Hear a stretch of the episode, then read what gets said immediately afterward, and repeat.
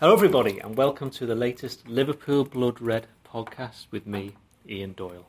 Joining me today we have a very special guest. He is here, in the flesh, not on the phone. It's our full-time Liverpool reporter, both home and away, James Pearce. Hiya Jay. Hello Ian. Also with me is our LFC editor Andrew Kelly. Ian.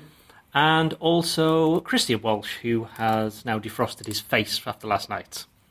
Just about. I feel your face, Christian? You couldn't feel it last night. You can feel it any time, aren't you? That's enough of that. Right, James, you were also at the Bet365 last night, Wednesday night. You saw Liverpool win by 3-0. It looked pretty comfortable if you were just looking at the scoreline and following the game on flash scores like I was. However, there it was slightly different, wasn't it? It was, yeah. I mean, in the end it was very, very comfortable. But...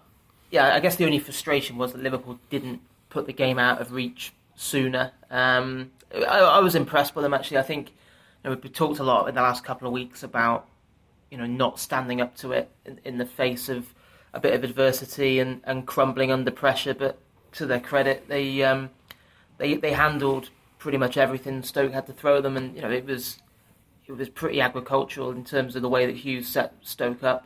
The fact that Crouch started, every time they got it, they launched it long. It obviously felt as if they could prey on that weakness and vulnerability defensively. But I thought Mignolet commanded his box well. Obviously, I'm sure as we'll come on to, he got a huge slice of luck with not being sent off just before half-time. But Lovren did well coming into the side. And then, it was... Liverpool should probably have put the game beyond doubt, and added to Mane's goal. But then, when you've got someone of the quality of Salah to bring on for the last 25 minutes, I mean, it's a nightmare for defenders and tiring limbs when you've got him flying at you and an absolutely breathtaking double from him. Put a seal on a successful trip to the Potteries. I mean, Christian, did it help that Stoke are absolutely rubbish? I mean, that's an understatement. They put up a little bit more resistance than West Ham did, because obviously Liverpool went 4-4-2 in both games because West Ham and Stoke play three at the back. They put up a little bit more resistance. Mark Hughes changed it a little bit. So to be fair, that when they went 4-4-2 and they matched Liverpool's formation, Liverpool struggled for a little while to get a grip of it. To Liverpool's credit, they sort of saw that out and ended up quite comfortable winners. But in general, lumping the balls up to a 36, 37-year-old Peter Crouch is not a Premier League tactic anymore, surely, because you need a little bit more. I mean, he's brilliant as an impact sub. He's someone that you'd bring on maybe in the last 10 minutes if they needed an equaliser. But Stoke have got other players that can do more than that, like Shaqiri, haven't they? Oh, but he was terrible as well. Yeah. He was absolutely... was he having one of his, I just can't be bothered with this? In the first half, there was a moment where the ball was sent down the right side, sort of the left-hand channel. And, it's Moreno, and we all know he gets a bit of grief sometimes. And you're thinking, oh, no, what's going to happen here? And Shaqiri just didn't chase it. So Moreno still tries to shepherd the ball out, turned around and realises there's no one within 25 yards of him, and then just trots back into position with the ball. They're a whole mismatch. I mean, Mane Biram Diouf as a right wing back is one of the most bizarre things we've ever seen.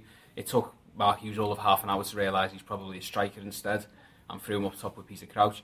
But I don't think you can discredit Liverpool in terms of, yes, Stoke were rubbish, but Liverpool have lost to rubbish teams in the past, quite frequently, in fact. Well, not frequently, but they've certainly gone down to rubbish teams under Klopp before. You can sort of get dragged down to their level, I think, but they didn't do that. They rode out the storm. It was one tactic, but it was looking like an effective tactic from Stoke. But Liverpool defended well aerially. I was really impressed with Lovren. Very impressed with Lovren, very impressed with Gomez. I think that's Liverpool's best back four. Personally, really? I do. And at the moment, anyway, I think that's Liverpool's best back four.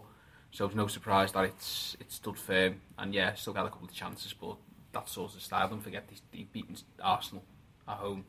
They drew with Manchester United at home, so they can't be that rubbish. I think Liverpool just made them look even more average than they are. Now, Andy, Christian mentions then about Liverpool playing 4-4-2, which is a bit of a surprise, but the big surprise was seeing Dominic Solanke in the starting lineup. You spoke to him on Monday afternoon, I think it was, and I think you asked him about his opportunity, waiting for a first-team opportunity. Could he have possibly expected it to come so early? I mean, he's a confident lad and has confidence in his own ability, so, when I was chatting to him, it was sort of the same day that I think Steve Bruce had been in the press saying that these young English players who weren't playing needed to go out on loans. And while I didn't mention Bruce's words specifically to him, I was asking him about opportunity and chances, and he was basically very phlegmatic about it, and his view was, look, you can be, just one thing can happen, and you can go from being a real low, which I would take as a reference to sitting on the bench and not playing, to a real high really quickly, just from one or two things happening. He said, you just got to wait for your opportunity and be ready to take your opportunity when it comes. And he was really... I'm not down with the kids, but chilled out would be the sort of phrase that, you know, he was very... That's a good phrase. It was 1992. He was happy in himself, do you know what I mean? Someone who was content with where he was at with his game. And I think we saw that last night when he... I mean, he should have scored, I think, but his link-up play, obviously he was involved with the first goal, and then a lovely link-up was at the back heel from Firmino that put him in, and he should be scoring from there. And I think if it's not... I think 2 or 3 games down the line for him, he just slots that, doesn't he? He probably starts it outside the other post and brings it back in. Or maybe he takes it a bit closer. Yeah, I think when you're in his situation, you're inclined to sort of try and make sure and do the type of finish he did, which was hit it low, make sure it's on target, and it didn't happen. But I wasn't at the Bet365. I watched the replay last night when I got home, and I was impressed by him. I mean, he's a good size of lad, but he has got a good mentality, and as I say, he's someone who seems...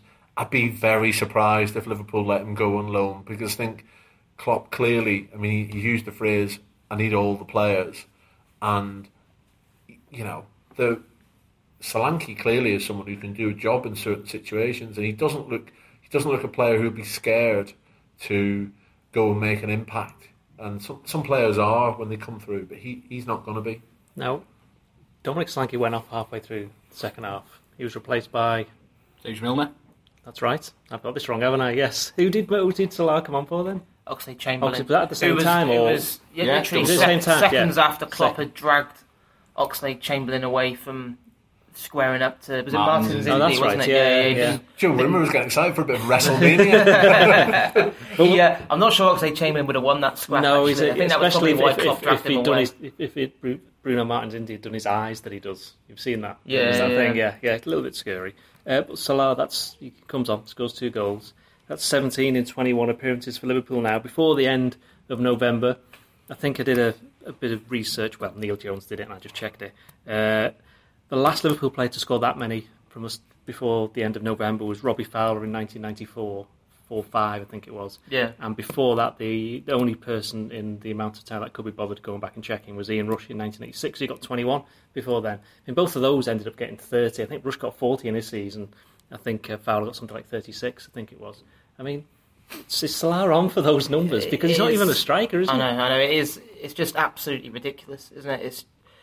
I was trying to think, when was the last time Liverpool made a signing who came in and just lit the place up in a similar kind of manner? And well, you could say Torres. Torres was the one I was going to speak about, just because you go back but then I looked at the stats today, and I think at this stage of the season Torres had 10, didn't he? And and obviously he was a centre forward.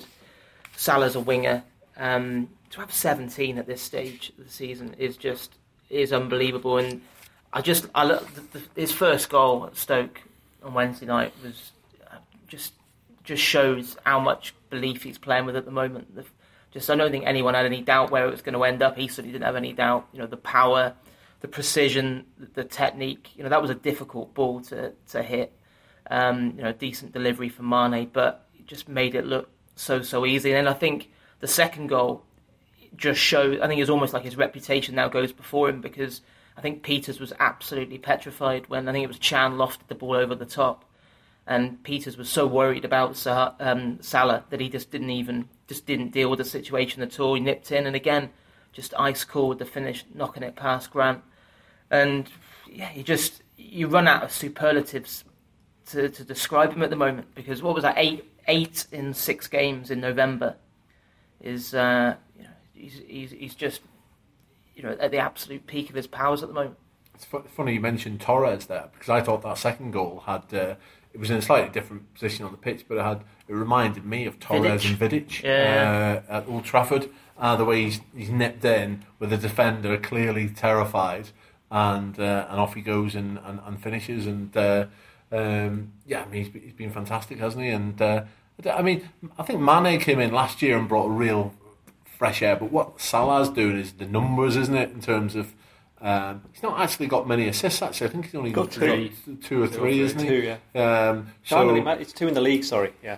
Yeah, but mainly I think just because he's finished them all himself, isn't he? So, but you know, fantastic. I think some stats said he got 70% of his shots are on target, which for a forward player, wasn't it? And I think the reason they say he can't finish is because the chances that he did miss, a lot of them were really good chances. Well, so it's like. I can't remember who it was. It said it may have been Jamie Carragher said after the first game of the season against Watford, where he said, "I reckon he's going to score loads of goals because he always drifts in off the wing and he's always there to pick up stuff." Yeah. His first ever goal for Liverpool against Watford, it was a gamble. It was the back post, and he's just gambled. I was talking to James in the car on the way back, and I mean maybe my ear's not to the ground, but I still think he's underrated. I don't think that the gravity of what he's achieved so far has really hit. Maybe Liverpool fans, but I don't think it's hit the rest of the Premier League, and it's certainly not hit Europe. This lad's scored at a rate that Lionel Messi normally scores at. He's come into a side, he's 25 years of age, so he's approaching his prime, but he's not quite there yet. I mean, you could argue that a player like him doesn't miss his prime until he's 27, 28. And he scored 17 goals in 21 games in a sort of a new league. I know he's played there before, but not really. A new culture, you know, a different type of football philosophy. You know, Rome and Liverpool, I think Klopp said at the start of the season, you know, two different styles of football, so he's having to learn all the time. He had a go about him about his defender, didn't he? Yeah, I think he's improved. Yeah. I think he's improved that as well. So, I always think everyone goes, "Oh, Salah, isn't he great?" It's like, no, Salah's sort of in that second bracket behind Messi and Ronaldo, and you know, let's face it, Ronaldo's not having a great season as it is anyway. So, you know, is Salah the second best player in the world? I'm not saying he is, but probably he is. Well, I'm going to ask you, is he? I thought you just said he was. I'm messing there, but you know what I mean. No, is he? You've got. Is he? On current form, yes. Yeah. On current form, who's better? There's Messi, him, who's better? James, what's your response to that? Well, him, I'd say, in terms of... statement from Christian? Yeah, I think on form, you'd have to say... On form. Yeah, and he's certainly in the top. City, you'd have to throw I think De Bruyne at the moment, it's a two-horse race, isn't it, for Player of the Year, I think, in terms of the Premier League, from, you know, De Bruyne and Salah. You know, but I do agree with Chris. I think probably outside of Liverpool, he's probably not had the credit that he deserves. Why do you think that is? Is that partly because it's hard to pigeonhole him? Because you look at Harry Kane, you go, he's a striker. I think if you look at Salah and you go, hang on. Because Liverpool are, what, they fifth? I think it's... Shouldn't make any difference. Yeah, but I think it does. I think it does because De Bruyne is doing it in a team which has run away with the title. I think because Liverpool above Tottenham in the table. Yes. Yeah. Tottenham are seventh, aren't they? So Harry Kane scores all the goals. But I think he's quite mysterious, Salah, as well, isn't he? In terms of no one knows much about him. He's a very quiet fella off the pitch. Yeah. He doesn't really do many interviews. No, again last night. Did he? Again, a complex. Dig to the ribs. No one really knows much about his private life, and he's just a very sort of private person. Whereas, you know, and you know, ultimately he's an Egyptian footballer. Whereas Harry Kane does all the Sky interviews afterwards. Everyone knows exactly what he thinks and what he says.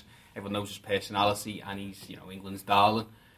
With Salah, I don't think it's hard to get a. With Torres, I always thought it was easy to get an emotional connection because he did interviews early on, and he was sort of like he had this. You know, he had the tattoo and this persona of the kid El Nino and that sort of thing.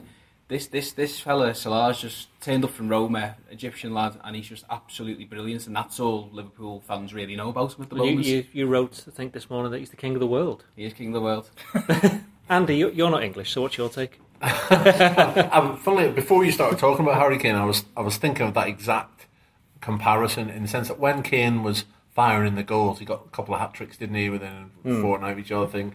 I might have misremembered that, but he certainly got one hat-trick, didn't he? And it was almost wall-to-wall on Sky Sports, Harry Kane, wasn't it? But I do think Christian's right. One of the factors is he's English, talks. But don't forget that Harry Kane was one season wonder Harry Kane. So he did it one season, then he did it another one, and it's only now that people are starting to appreciate it. Well, is this about Salah? Is it the case of people are, and I'm sort of included in this, but now I'm changing my mind, but is it a case of... but it's one of those where you say, oh, surely the goals have got to dry up sooner or later, this can't carry on. Well, who says it can't? Who says it can't? Because he's scored against big teams, he's scored against little teams, he's scored against... any sort of defence you can ask for. He scored 17 and 21. Sorry to interrupt you then, Andy. Yeah. Go on, continue. No, but I've lost my thread. What I would say, I'm not sorry to interrupt you. What I would say on what Christian just said is I think what will happen is that Salah will be an absolute inspiration for... I think Mane's going to be looking across and going, oh, I've got to get with this kid because he's Mane's now scored as many goals for Liverpool as Salah has. I think that's right, isn't it? Said they both got 17. I think that's right. I think I saw somebody on Twitter saying it's one wrong. I think it might be 18, 17. Mm. But either I think it's good. Like Mane is going to be thinking, I'm going to have to absolutely find my best form here because he's getting all the attention across the way. And but it's brilliant that we are that the last two summers has brought two players like them that just have pace. But as well as that, they've got end product, haven't they? And I'm not quite sure we've had them both absolutely A1 yet. Maybe very, at their very best because Mane obviously has had injury problems. But they'll be a threat for anybody. And the good thing is, I think we said in the last pod that didn't expect Salah to start because of what Klopp had said after the Chelsea game on Saturday. It was a choice between Mo and Sadio. So he's had a game now where he's rested. Sadio didn't he on Saturday? No, he's rested Salah for all bar 20 minutes. Was it 23? Was it 23 like that, yeah. minutes last night? So he's got a breather into them now, and the question mark is whether he wants to unleash them both at Brighton on Saturday yeah. But or does he wait till Moscow? I asked Klopp about Mane after the game, and he said exactly what you just said, Andy, in terms of... I mean, he didn't say there's many words, but he alluded to the fact that... The German manager was more concise in the language than me. This is no surprise. Better English. Well, don't forget, you're both not English. Yes. He said how Mane hasn't... He was brilliant, and then he had a little break, which he meant the Edison, the suspension. He was good, and then had a little break by the... international, the injury on international duty. Did you say more concise? This is what And ultimately, he's still getting his rhythm, and when he gets into his rhythm, he will reach. And in his words, this is what he likes to use now, the Mo level. And so he's alluding to the fact that eventually, once Mane gets into his rhythm, he'll be up there with Salah. I think what he also is saying that for is that if Salah does drop off, then Mane will be there to pick up the baton, which isn't as isn't a bad thing at all. Lots of people randomly feeling their Mo levels at the moment, aren't they? He's pretty much out on his own. Yeah, I think you worked on that one? No, that's literally the first time I've even heard the phrase. But I think that's the great thing, and that because if you're an opposition coach or manager or an analyst looking at how you stop Liverpool, and it's not even as if you can say, well, we'll just double up on Salah because he's that important to them, because. Now Liverpool find themselves in a position which they haven't been in a long time. It's been so many times over the last 10, 15 years where they've been accused of being a one-man team that now, if you double up on Salah, then Mane will hurt you, Firmino will hurt you. I mean, Coutinho wasn't even needed last night, and you think you rewind, 4 or 5 months, and all the angst about whether Liverpool are going to be able to hold on to Coutinho, and, the season would, how could Liverpool possibly... operate this season without someone of his calibre. I mean, it was so to go to Stoke, win 3-0, and then have the luxury of Coutinho having the whole night off and then being fresh for the weekend. Shows how much the squad's evolved. And of course, Daniel Sturridge will be the other person who will be, Coutinho not needed last night. And Daniel Sturridge is there thinking, well, they've gone for the 20-year-old lad with the Premier League debut rather than me. But he did play against Chelsea. Klopp did say that everybody was going to get a chance, and he's being true to his word at the moment.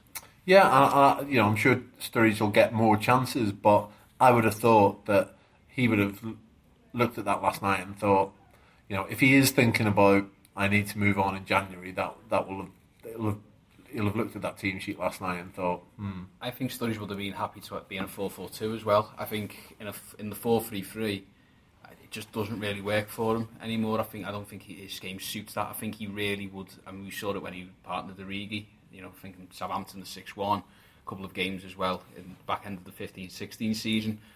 Sturridge with a partner, obviously 2013-14 with Suarez, those if he's got someone alongside him to sort of take away a bit of the spotlight from him and take away the defender's attentions, he can drift into space, he can score goals.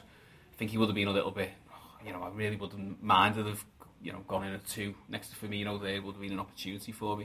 I think he would have done well as well. Right, on another website, to the Liverpool Echo, there was a headline that said the other day, Klopp must want the sack. And it was basically a story on the team news that Simon Mignolet had been announced as captain for the game on Wednesday night, which was a slight overreaction. However, just before half time, when Diouf is through and gets legged up by Mignolet, what were your thoughts then? Well, at the time I thought it was absolutely a nailed on red, and then every time I've seen it since, I'm even more convinced it's a nailed on red. I think, having watched it back a few times, I think what's probably saved him is, I think by the time Diouf is at the deck, Gomez is there, and I think Atkinson has decided that Gomez may well have dealt with it. But I think if you actually watch it, I think if he doesn't clatter him, then he just knocks the ball into an empty net before Gomez can get there. I spoke to Mignolet about it afterwards, and he basically admitted, I had no choice but to chop him down because he would have scored. A lot of people were saying, the rules have changed. It's double jeopardy now. They've got rid of that, but that only involves incidents inside the penalty box. I think it was a professional foul, and it was clever because he got away with it. It came at a big time in the game as well because if you lose Mignolet down to 10 men. And that free kick goes in, it could have been a long night. Christian, what was your take? Pretty much James's. I think we both looked at each other, didn't we? We were like, oh my. How has he got away with that? I've watched the replay a couple of times. I don't know why he's there. I don't know how he's ended up outside his own penalty box. Matip made a hash of it, didn't he? Matip's got to take some of the blame there, but I'm not quite sure what Mignolet was doing. But, Luck is a big factor in games sometimes, and Liverpool got theirs. I think Mark Hughes afterwards was right to be aggrieved with that. I didn't think he was right to be aggrieved with the Gomez decision because that wasn't out. But I was surprised. I sort of agreed with what Hughes said, even though he shouldn't have said it, in the fact that when you're at home, you expect the rubber to green, and Stoke certainly didn't get the rubber to green last night with either decision. So one right, one wrong. Liverpool just they got away with it, but it's the simple fact that they got away with it, and then they made sure that they counted. Andy, you have a slightly different take on this. Yeah, didn't you? I wasn't there, and the lads were, so defer to the evidence of the eyes in the stadium, which are generally better than watching on telly. But when I watched the replay, having seen all the reaction and the stuff that the lads had sent back, I was expecting to see an absolute, clear cut, definitely. How has he not sent him off there? And when the actual incident happened, I was thinking, I wouldn't have that as a red. Because that was my instant thought, that's not red. What position did you play when you played football? Right back, where you always put the worst player. I've spoken about this on the pod before, an occasional centre-half. But and obviously, I've done a bit of goalkeeping, as you know, and I just didn't think it was a penalty because I thought there's two players very close. Literally, Dermot Gallagher, Pearcey wrote a little bit today from him on Sky saying there's literally a yard in it. It is his view it's a red, but there's a yard in it being a red. And for me, it's a massive decision to send somebody off, and I know that. The game is about these little inches. That's the Gomez decision. See, the Gomez one, I could have completely understood if that was given out, even though, I agree with Christian, I don't think it was totally out. Yeah. But those ones are normally given out because It just looks out, doesn't it? Yeah, because of the weird geometry of a sphere running across a two-dimensional line. Do you know what I mean? He's giving us our mo levels anyway. Go on. It's generally giving us out, isn't it? And so I could have understood that one, but I was sort of with Atkinson. And I'm not just saying this from red-tinted glasses or Bold Citrus last night. We should talk about Bold Citrus. We're going to. I've got it written down. All right, but I just didn't think it didn't feel like a red card for me, just because he didn't feel necessarily as the total last man. Watching the replay, you can see he's sort of a yard ahead of the defenders. So by the letter of the law, I think probably he should go. But I have to say, as my instinctive reaction was, I didn't. If that had been our player, I wouldn't have been expecting their keeper to be sent off. I would have thought, oh, that's annoying because he's done a proper professional foul on him, but it's outside the box, so we don't get the pen, and he'll only get yellow for that. That's what I would have thought. It would have been really annoying, as it was for Stoke, but one of those things where that happens in the game. I think if the shoe's on the other foot, we are absolutely apoplectic that Lee Grant hasn't been sent off. But Jürgen agrees with you. So does Martin Atkinson. That's not a bad trio to be in, is it? It's quite a bad one. There's at least one part of that I want no part of. And I think everybody knows that. Yeah. Shouldn't say that about Jürgen, though. Bold Citrus, then, seeing as Andy's mentioned it. I think I'm right in saying that's 3 games they played in it. What was it? West Ham 4-1. This game 3-0 and Maribor 59-0 or whatever it was over there. Should they play this more often? I don't really care what kit they play. For me, I mean, even though I've got a good record, Liverpool should play in red in all possible occasions they can, shouldn't they? Well, this comes down to the Arsenal thing, doesn't it? What annoys me about Arsenal is that they play in their away kit at every available opportunity when, just play in red if you can. Yeah. I think they have to wear every kit so many number of times over a season, don't they, for commercial reasons. Well, that's their own fault for signing the deal. They should be made to renege on that contract. Have Liverpool wore their away kit, yeah? I thought that was the away kit. No, that's the spare kit. This is the blue thing.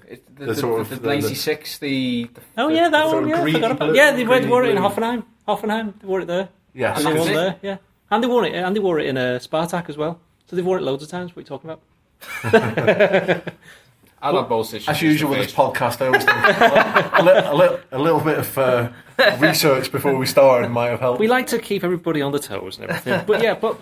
Is there anything to be said about the fact that the kit is so bright it helps them find each other? No. This goes back to, you won't remember this, Jimmy Hill in the 98 World Cup when Romania trotted out with all their peroxide blonde hair, and he says, like, "Oh, that helps them find each other," which everyone went, "That's a load of nonsense," which it was. Alec Ferguson famously said United's grey kit was why they couldn't pass the ball to each other when they got beat. 6-3 Did they see Renato Sanchez? That's it. I was going to mention that. Maybe you're onto something. Yeah. No. Do you prefer Bold Citrus to Toxic Thunder? Yes, Toxic Thunder. Did it not do it for you now? No, it's a nice name though. It was good for headlines. Toxic Thunder. Better than the Bold Citrus crew. Yeah. Well, what's your take on it? As a kit, I prefer the Bold Citrus. And to be honest, you just end up liking the ones we win in. But ultimately, there are times when it should just be, they should play in red and they don't. Well, they don't play in red anyway. They play in maroon now. Hang on, they still played in red and white stripes, didn't they? Yeah, you can't play in red. Yeah, exactly. That's why I thought you were suggesting we should have played in red last night. No. It started off quite well, this podcast. It did, didn't it? Well, let's face it, everyone's going to be having a laugh at this. That's what they'll remember from it. Oh, the Bold Citrus pod. Going back to actual football, you mentioned Matip before making what you thought was a mistake for when Mignolet nearly got sent off, or should have been sent off. Now, in the player ratings, Christian, you gave him a 6, and the fan ratings gave him something like 6.1. But then who scored, who did all the stats and the passes and all that stuff, they had him in like 8.1, 8.2, which suggests that he had actually quite a good game. And I know this season we've been quite critical of Matip because he's been, I think when the 2 times where we've looked at the average scores that we've given players, he's been bottom both times. I mean, did he play better than you actually thought, or looking back on it, or are you still sticking with your 6? No, I'm still sticking with my 6. He made the mistake for the potential red card. Of the 2 central defenders, he was the most unsure, and I just felt like he didn't get enough purchase on his headers. There was a couple of times when the ball comes into the box and you know, Lovren, for all of his faults, when he gets his neck on it, bang, he gets that away, you know, high, away from danger. Matip has this terrible tendency of sort of flicking it back up into the air, into the danger zone. I mean, he's a good player. I think he's maybe a tad overrated because he can stride out and pass the ball and sometimes joins in with the attack. But you know, I thought it was just an average night for him. I thought he was all right. I don't think he did anything absolutely woeful, but he didn't do anything brilliant. I don't know. I haven't got in front of me who scored collect to give a centre half. Well, it's like it is to do with interceptions and headed clearances and tackles and pass completion rate and all that kind of stuff. It is different. I think metrics for a defender than for an attacker. Those positions where it's difficult for stats to necessarily have a definitive in terms of. Well, I suppose the one stat he'd look at is, did Stoke score? No, he's done his job then, hasn't he? But then also their lack of threat for long periods of that game. You know, it was, as a centre half, you take every time when you were facing a 36-year-old beanpole and just having to deal with long punts into the box. I mean, what Crouch does, he does very, very well, but he is so limited. I thought Lovren was definitely the better of the two, and I think Matip's form this season has been cause for concern. I don't think he's been anywhere near the level he was at last season. Didn't think he did anything well apart from the mistake over the Mignolet incident. You know, he wasn't particularly bad last night, but I still think he's got a lot to prove this season, and you know, there'll be games ahead where he's tested a lot more than just dealing with long punts towards Peter Crouch. There was Joe Allen that got a couple of chances, didn't he, from knockdowns, from Crouch and. Second balls again, isn't it? He's been good for Liverpool since he went to Stoke, in the sense that he missed. Remember, Mignolet made a great save from him at Anfield in that game where they were 1-0 up over last Christmas, was it? Just and we won 4-1 in the end, didn't we? And then he's missed another couple last night, wee Joe. So good on him. Asian Joe. Yeah, always a red. What did you make of the midfield? It was an interesting selection to start with.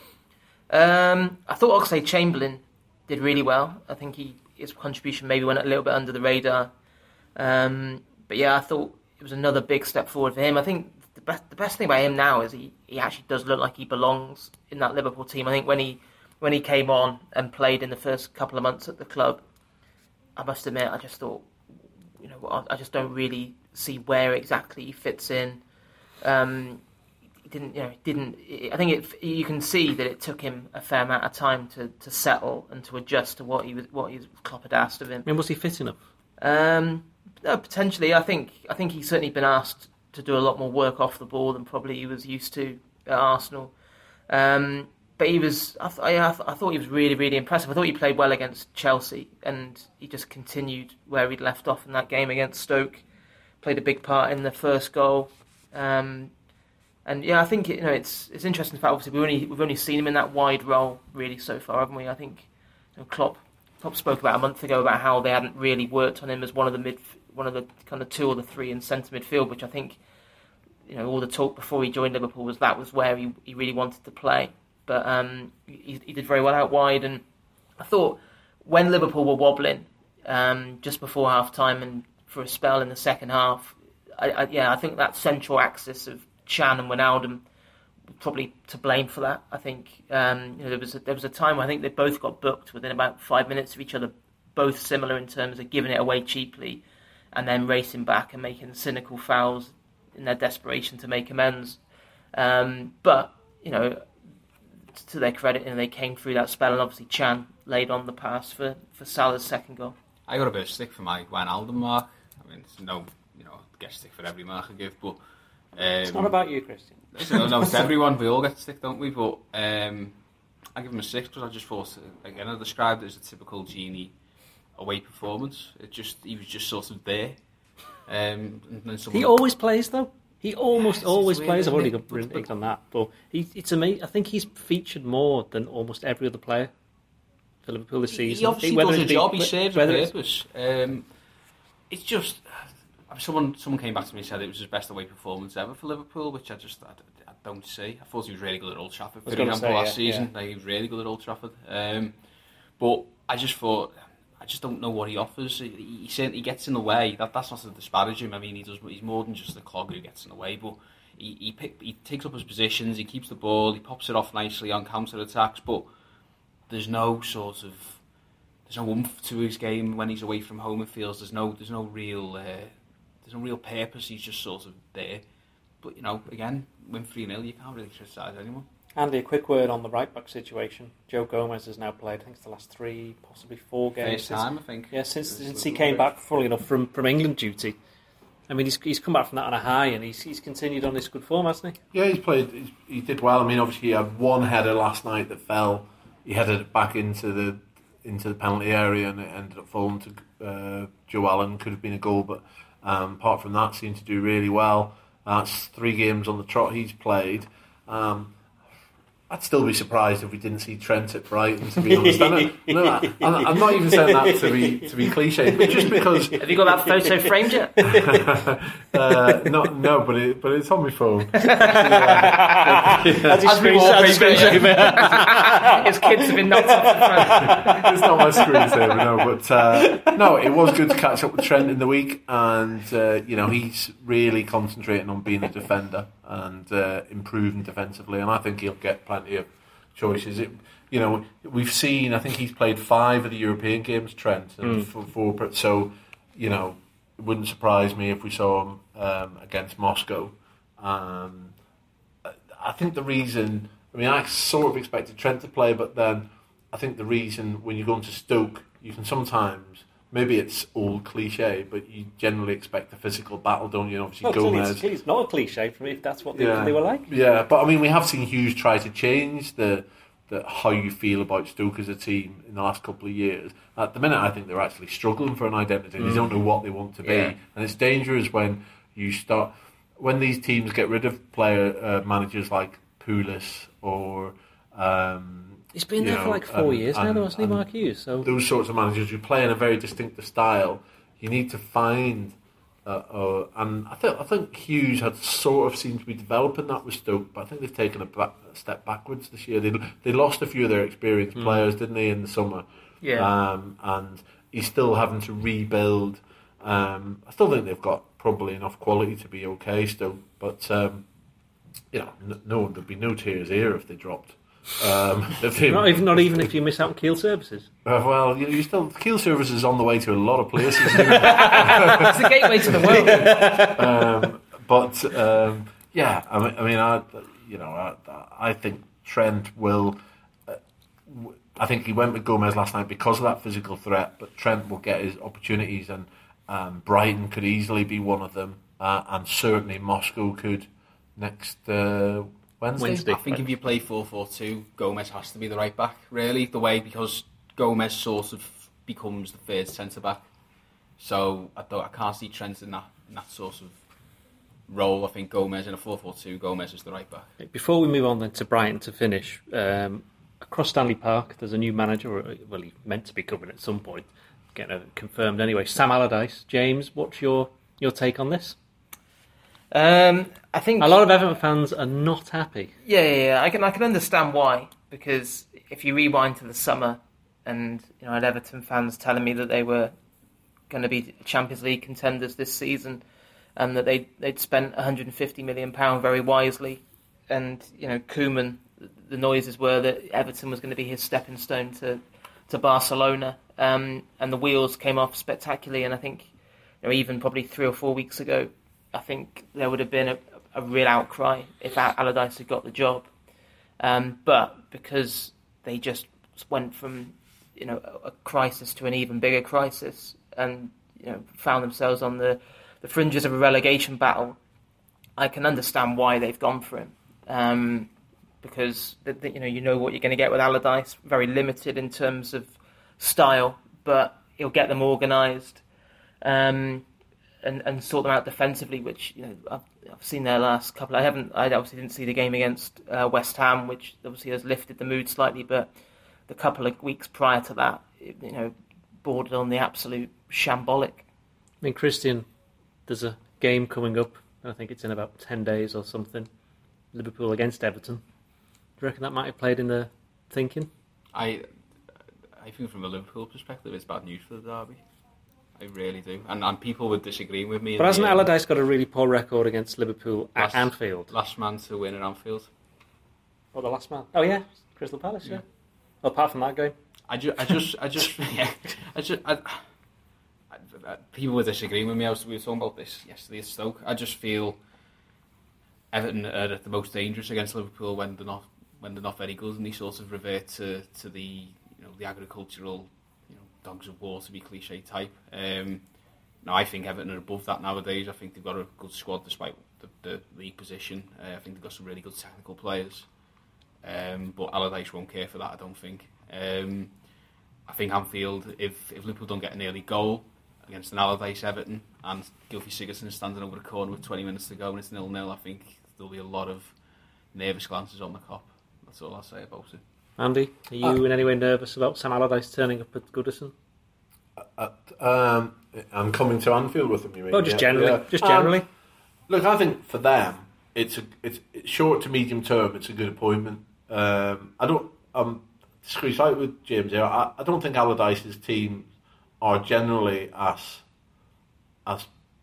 bad to watch as is their reputation. I mean, when he was at Bolton, the likes of JJ Okocha and people like that, there was real flair players in the team, and I'm no fan of his, but I actually think you've got to remember where he's been and how much money he's had, and you know, in a team now, presumably with Mr. Moshiri giving them a few bob in January as well, because this stuff about Everton spent 150 million in the summer. Well, they did, but they also sold 90 million quid's worth of centre forward. Was it 90, 85? It was about 90, wasn't it? Yeah. 90s. So, I mean, there are limitations to net spend and everything, but you cannot ignore the limitations of net spend when you're taking a 90 million pound striker out of your team. So that's what they did. They sort of that's where their mistake was, in not replacing that striker. And most Everton fans we have in the office and who respond to the echo, that was the big failure of the summer for them. And that's probably cost Koeman his job, hasn't it? So I actually think he'll do quite well for them. The thing about Allardyce is I'm not sure where he takes you once he gets you into mid-table and slightly beyond.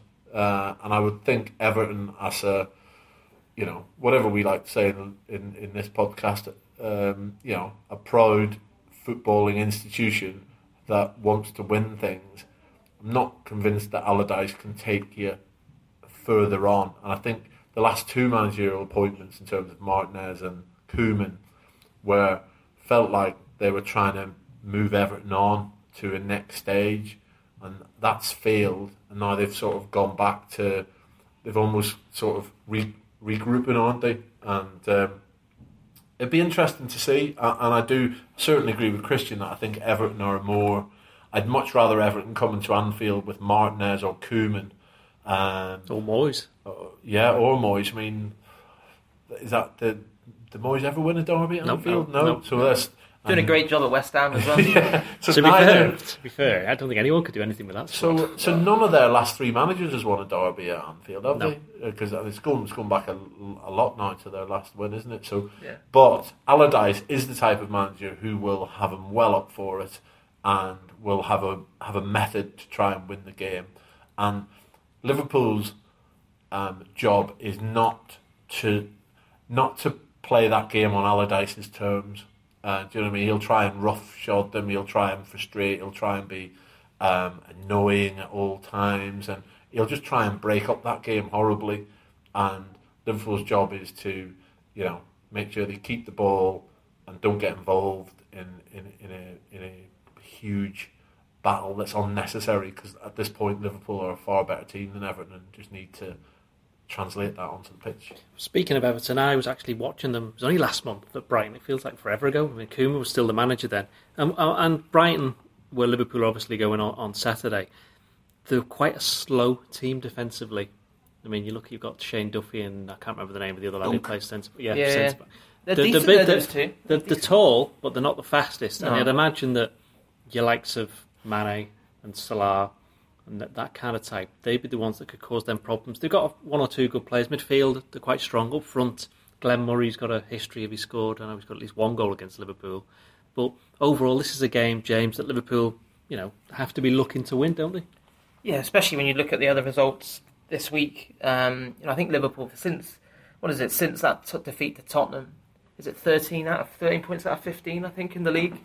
Yeah, it hasn't made much of an impact in terms of the league table just because the other teams are winning. It's going to be a very, very competitive battle for those top four spots. And, yeah, this is a game Liverpool have to win. I think it'll be reasonably tight. I think Brighton, I've seen them a few times this season, and they are really well drilled. I think Chris Hughton, we talked earlier on about probably Salah being underappreciated outside of Liverpool. I think Hughton's probably underappreciated when the same old names get touted for other jobs. I think partly because he's not one to blow his own trumpet. You don't see him on television, do you, doing interviews and all that kind of stuff? No, he's not a... Sean Dyche will tell you about, you know, how he masterminded this and that, and, you know, Allardyce is in that category, Pardew as well. Hughton, you know, I saw him interviewed, I think, after they won at West Ham, and, you know, very kind of self-deprecating and passing on the praise to his players. But yeah, he's done a brilliant job there, and, you know, they're on course at the moment to survive, which was their target. We're unlucky not to get a point at Old Trafford last weekend. A goalless draw with Palace in their big derby midweek, and it'll be a massive deal for them having Liverpool in town. I remember going down there. I mean, you went, didn't we? Yeah, was that in the League Cup. Yeah, Bellamy scored. Dirk Kuyt scored as well, didn't he? 2-1, wasn't it? Yeah. And you know, I remember, you know, that night, you know, there was a really good atmosphere, and I'm sure it'll be the same come Saturday, because, you know, Brighton have had some tough times, and they're not that long ago their fans wouldn't have dreamt of they'd find themselves in this position when, you know, on the brink of liquidation at one point, and they've completely turned it around and got themselves back in the big time. Well, again, Klopp's bitched about rotation, Christian. I mean, what are you expecting from the team? What would you not be surprised to see line up, walk out at the Amex? So we'll definitely see. I think he'll go back to 4-3-3, just because, as you mentioned, in terms of Brighton's good solid defenders, but they're quite slow, quite cumbersome. So I would expect, and they're quite good midfield, so we need to match them. In that, Liverpool needs to match them. I think you'll get Coutinho back. I think you might see James Milner. I think Daniel Sturridge might get a go. I think Mane and Salah will play as well. I think Lallana might have been penciled in for it, but now he's had that little setback. I'm not too sure. How serious is that setback, James? Precautionary was the word last night at Stoke, that it was just a minor issue, and obviously with him being out for so long, I just don't think they want to take any chances with him. I think Klopp said last night as well that Lovren wasn't meant to play against Stoke, but because Klavan picked up the injury, he was ill, wasn't he? Sorry, he was ill. So that's why. I don't think Lovren was meant to start. Lovren would have started the Brighton game instead. So if Clavan's better, he'll probably start. That's a lot of changes. I'm reeling them off. Well, I was going to say, why don't we try and pick a team then between the three of you, not four of us? Mignolet in goal. Yeah. Are we going to go with 4-3-3 as well? I think 4-3-3. Yeah. So. I'm going.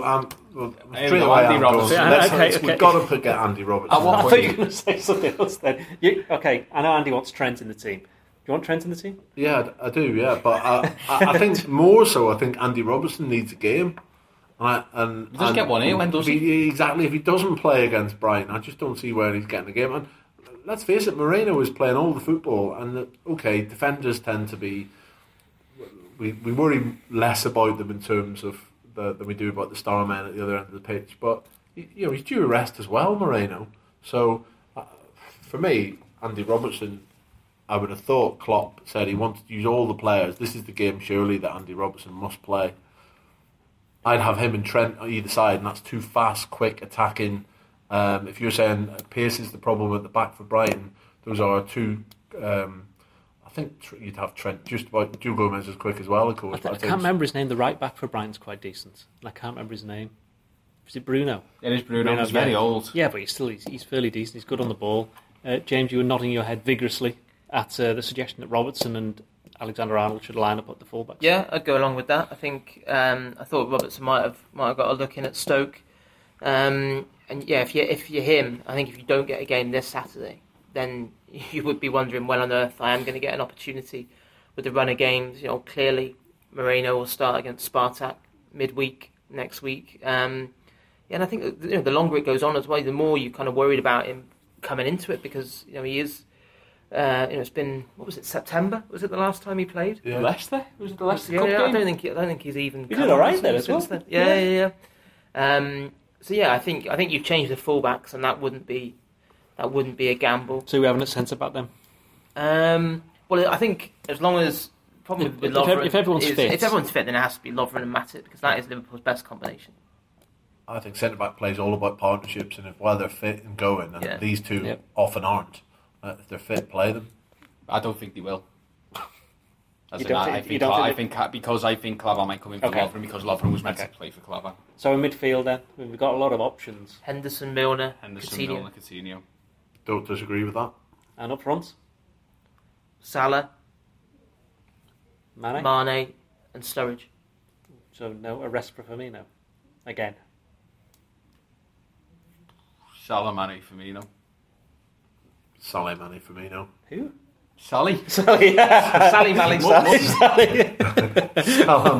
Firmino. I think it'll still be a tough game, and Firmino, in many occasions, is the one who makes Liverpool tick, isn't he? So, especially if we're trying to get some fresh blood into the defence, I think, both Mane and Salah have had their rest, and Firmino was rested against Chelsea, wasn't he? Yeah. So I'd go with him again. And so what do we think then overall? Do we think Liverpool victory? Yeah, narrow. I reckon Liverpool 2-1. Christian? I'll come back to you. Yeah. Andy? Yeah, I watched Brighton against Crystal Palace. I like the lad who plays right midfield, Knockaert. He's a good player. And also the two centre-halves are threats from set pieces, so we really need to be aware of both of them, should they... get corners and free kicks, but I can in that because of I suspect Brighton might score, but I think Liverpool will score a few. Christian, I'd say 1-0 either way. Well, which one? I don't know. I'm going to have to press you on this. Don't put a gun to me, Andy. Let's say 1-0 Liverpool. I think it could be 1-0 Brighton. I think 2-1 to Liverpool as well. Right, and that should do us. Join us next week where we'll look back at the Brighton game and ahead to the Champions League decider against Spartak Moscow.